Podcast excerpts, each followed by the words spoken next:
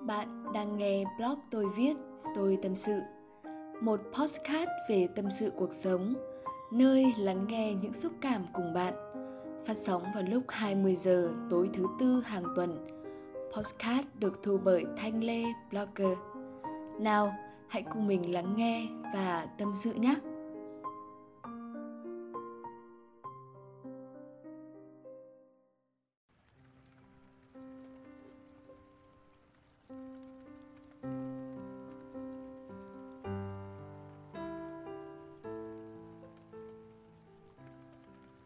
Bài viết này không phải là truyền bá, phóng đại một tư duy, một điều gì đó viễn tưởng khó tin hay là viển vông. Tất cả đều dựa trên chính câu chuyện của bản thân mình và do mình đúc kết lại và chia sẻ cho bạn. Khi mới tạo ra blog và viết nên những cái bài đầu tiên của mình thì mình cũng có viết một hoặc là hai bài đề cập đến luật hấp dẫn. Không biết là bạn đã đọc nó hay chưa nhưng mà hôm nay mình sẽ quay trở lại và nói về chủ đề này. Dạo này ý tưởng của mình khá là nhiều và có lẽ nó hơi lộn xộn một chút nhưng mà không vấn đề gì cả mình nghĩ gì thì mình viết đó, không có một lịch hay là thời khóa biểu gì cho những bài viết của mình. Có điều là lịch phát sóng của podcast thì có, podcast sẽ phát sóng vào lúc 20 giờ tối thứ tư và tối thứ sáu hàng tuần. Link thì mình sẽ để ở dưới phần mô tả nhé thời gian trước cũng không lâu lắm, khoảng một năm gì đó, mình luôn có trong mình một cái tâm thế bồn chồn, lo lắng, hồi hộp khi mà đứng trước một cái vấn đề gì đó. Từ việc nhỏ cho đến việc lớn, mình đều có suy nghĩ như vậy khi chuẩn bị bắt tay vào một việc thì trong đầu mình luôn có một cái tiếng nói nhỏ là, mày không làm được đâu. Làm thì phải làm cẩn thận, tránh sai sót. Không biết là có làm được hay không đây. Chán thế. Sao lúc nào cũng có vài cái việc chán phèo? Nội dung của tất cả các câu nói đó thì vẫn là mình chưa tin tưởng vào bản thân, luôn đang nghi nghi ngờ tất cả mọi thứ. Nhưng mà có một điều thật bất ngờ, đó là những lúc đó thì mình luôn có cách để giải quyết và đánh lừa bản thân để làm điều đó tốt và sau đó thì lại chìm đắm lại như cũ. Ví dụ đơn giản là mình rất sợ học toán và cực kỳ là sợ luôn nhá. Mặc dù mình cũng không phải là dạng học quá tồi trong lớp nhưng mà mỗi khi mà nhắc đến môn toán ấy thì mình lại sợ. Nó giống như là một câu chuyện đã ăn sâu trong tiềm thức. Hồi xưa khi mình còn học tiểu học, năm lớp 4 là cái năm mà mình cảm thấy sợ nhất. Kiến thức lớp 4 ở tiểu học rất là nặng và về môn mình sợ cũng như thế. Điểm thi của mình rất là thấp và bài nào cô giáo cho thì điểm của mình cũng rất là kém. Cô giáo cũng đã trao đổi với bố mẹ mình nhiều nhưng mà phần lớn là không giải quyết được gì. Vì căn bản khi đó thì mình không có ở chung với bố mẹ, mình ở nhà bác. Tại sao mình lại không ở với bố mẹ? Bởi vì năm đó nhà mình chuyển lên thành phố. Riêng mình thì còn đang học dở kỳ 1 nên là mình ở lại để hoàn thành hết chương trình năm lớp 4 rồi sau đó sẽ chuyển lên sau. Ở nhà bác thì cũng có nhiều cái mình thấy hay, ví dụ như là lúc này bị điểm kém, cô giáo trao đổi bố mẹ ở xa nên là cũng không có cách mắng hay là đánh mình được. Hầu hết là sẽ chuyển lời qua bác và bác cũng chỉ nhắc nhở mình thôi chứ không có vấn đề là mắng nhiếc hay là đánh mắng như kiểu là bố mẹ trực tiếp ở cùng với mình. Đúng là cái suy nghĩ của trẻ con đúng không? Tránh được lúc nào thì hay lúc đấy. Cô giáo gọi lên bảng nếu không làm được thì sẽ bị so sánh với bạn khác và bị các bạn chê cười mình nghĩ là cách giáo dục này chán thực sự và nó không tốt một tí nào. Nó sẽ khắc một nỗi sợ, nỗi đau lên một đứa trẻ và đứa trẻ đó nó sẽ bị tự ti, bị rụt rè và nó không thể phát triển được toàn diện. Việc so sánh, đánh đập hay là quát mắng nó sẽ tốt nếu như mà con bạn, học sinh của bạn học tập tiến bộ lên, phát triển theo chiều hướng tích cực, theo cái chiều hướng mà bạn muốn ấy. Nhưng mà đa phần thì mình thấy kết quả theo chiều hướng tiêu cực là nhiều lướt web tra mạng thử mà xem nhá có khi nào bạn thấy một ai đó nói chia sẻ một kinh nghiệm rằng là uh, bằng cái cách là đánh đập rồi so sánh bla bla các thứ như thế rồi nó hiệu quả với con cái của họ với học sinh của họ hay chưa Thế rồi khi mà lên lớp cao hơn, lúc đó thì mình đã được học ở một thành phố rồi. Nhớ lắm cái năm mà mình học lớp 9. Năm mình thi chuyển cấp lên lớp 10. Trời ơi, phải nói là căng như dây đàn luôn. Lỡ tay mà làm đứt một cái là toang luôn, toang cả cuộc đời và mình không đùa một tí nào. Năm đó là cái năm đầu tiên mình đi học thêm ngoài giờ tại nhà cô giáo. Thi chuyển cấp thì sẽ lấy điểm hai môn, đó là hai môn toán và môn văn. Cách tính điểm đó là môn toán và môn văn cộng vào nhân đôi và cộng với số điểm nghề. Nếu ai là trường hợp đặc biệt như là dân tộc thiểu số, con em thương binh liệt sĩ, gia đình có công với cách mạng thì sẽ được cộng điểm thêm. Nhưng mà đối với bản thân mình thì mình chỉ được cộng điểm nghề là 0,5 thôi. Được cái là tiến bộ hơn trước trong cái suy nghĩ của mình đó chính là mình không dối dốt nữa, cảm thấy không ổn, không tốt môn nào là sẽ đi học môn đó và mình đã đi học cả hai môn toán và văn thi thử lần nào thì điểm cũng lèo tèo, con 5 và con 6 điểm. Và điểm đó thì chỉ đỗ vào cái trường bình thường thôi, chứ không thể nào mà được vào cái trường chuyên lớp chọn và vào cái trường mà đúng như nguyện vọng của mình. Và nguy hiểm hơn nữa là nếu như mà không đỗ vào trường này thì sẽ không có cơ hội học trường khác mà phải học trường nghề, giáo dục thường xuyên. Bạn nghe thử cái tên thôi thì chắc là bạn cũng đoán được phần nào, đúng không? Những cái trường đó thì thường sẽ không tốt bằng những cái trường mà bạn đang mong muốn theo học nghe có vẻ hơi lằng nhằng một chút, không biết là lấy ví dụ như thế thì bạn có hiểu ý của mình không? Bạn có hỏi là kết quả của mình năm đó như thế nào không? Đương nhiên là phải tốt rồi đúng không? Nếu như không tốt thì làm sao mà có ngày hôm nay để ngồi đây chia sẻ lại cho bạn được? Mình lấy ví dụ ra là chỉ để nói về việc là mình đang quá tập trung vào cái mặt hạn chế, mặt tiêu cực.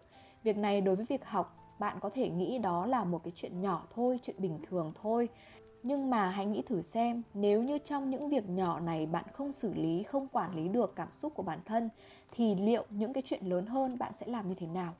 Bạn sẽ nói là bạn sẽ học hỏi và tìm giải pháp đúng không? Ok vậy thì nói thử xem cái giải pháp của bạn là gì? Có phải là bạn sẽ dành một ngày tĩnh lại để lên hàng loạt kế hoạch chi tiết, nước bước rõ ràng, bài học đủ combo, có hành động từng ngày nhưng mà cùng lắm là sau 7 ngày bạn sẽ cảm thấy nạn và làm việc như là bị ép. Nếu đúng là như vậy thì mình hy vọng rằng là bạn sẽ tiếp tục đồng hành cùng với mình trong những phút tiếp theo vì mình tự tin là sẽ cho bạn những bài học hữu ích từ câu chuyện của mình. Một trong những cách thức mình tìm được và từng nghĩ nó thật vớ vẩn, thật điên rồ đó là thực hiện luật hấp dẫn Đúng như vậy, bạn không nghe nhầm đâu. Đó là luật hấp dẫn. Mình lúc đầu chỉ xem nó qua trên YouTube, TikTok và một số bài viết tình cờ thấy trên Facebook thôi.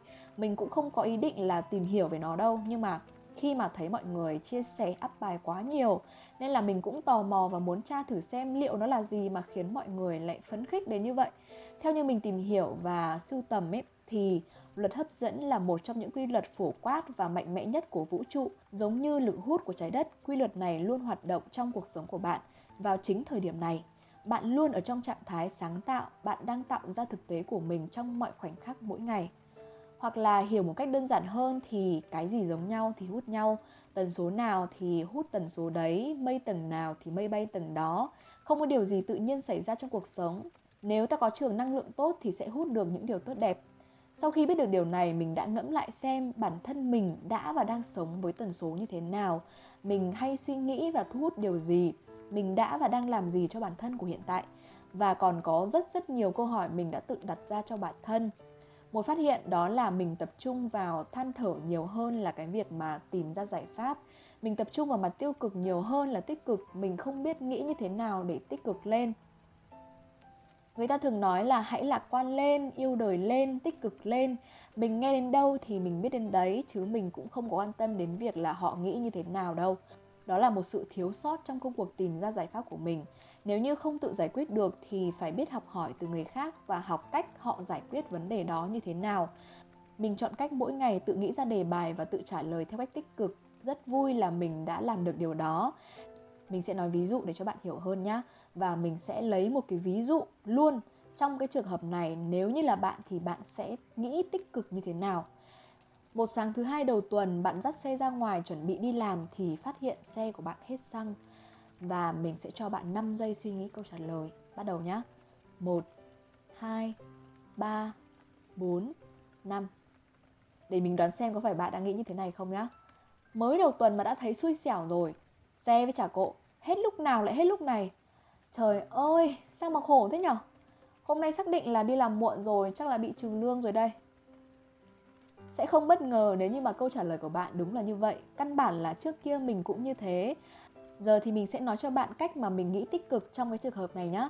Xe hết xăng khi mà vừa mới dắt ra khỏi nhà, mình cảm thấy vô cùng là biết ơn vì mình chưa đi đã phát hiện ra nó rồi giả sử nếu như mà đi giữa đường đúng lúc cái chỗ tắc đường mà bạn phát hiện ra là xe bạn hết xăng thì nó sẽ còn là một câu chuyện khủng bố hơn rất là nhiều cảm ơn vì mình đã biết điều đó sớm để nghĩ cách khắc phục ngay khi còn ở nhà Xe hết xăng đồng nghĩa với việc là mình sẽ gọi bạn cùng công ty ghé qua cho đi nhờ.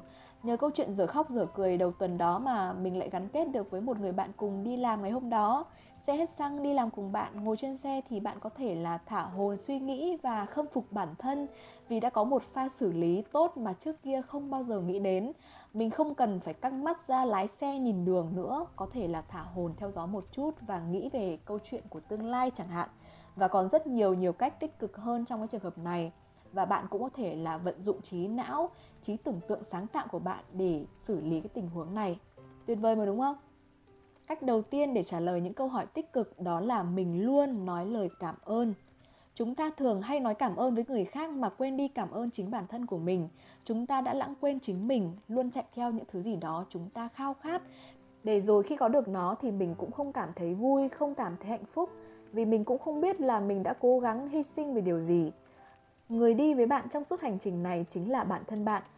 Một người bạn mà mình dám nói là sẽ đi với bạn đến hết cuộc đời người này sẽ chứng kiến bạn trong từng khoảnh khắc từng lúc vui lúc buồn lúc thăng lúc trầm của bạn. Người ấy đã vì bạn mà hy sinh vậy thì bạn tiếc gì một lời cảm ơn đối với họ? Hãy kết nối tâm thức bên trong của chính mình nhiều hơn và bạn sẽ cảm thấy được sự kỳ diệu. Khi bạn hạnh phúc thế giới này sẽ hạnh phúc theo bạn. Khi bạn mỉm cười, thế giới này sẽ mỉm cười cùng bạn. Áp dụng cách lấy ví dụ và xử lý suy nghĩ tích cực đó, bước đầu mình cảm thấy bản thân bình tĩnh và an nhiên hơn, không còn lo lắng, hồi hộp, hấp tấp, vội vã như trước. Tâm yên khi đứng trước một vấn đề, mình rất biết ơn vì điều đó. Tiếp theo sẽ không dừng lại ở đó, mình đã tìm hiểu sâu hơn về luật hấp dẫn, đặc biệt là lòng biết ơn. Mình muốn học cách hấp dẫn được tần số tích cực nhiều hơn, năng lượng mạnh hơn và may mắn nhiều hơn.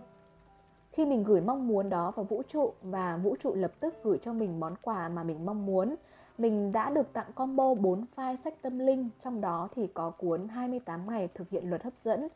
Không ngại ngần gì, mình sẽ để link Drive ở dưới đây. Nếu là podcast thì bạn hãy lướt xuống phần mô tả để lấy nhé.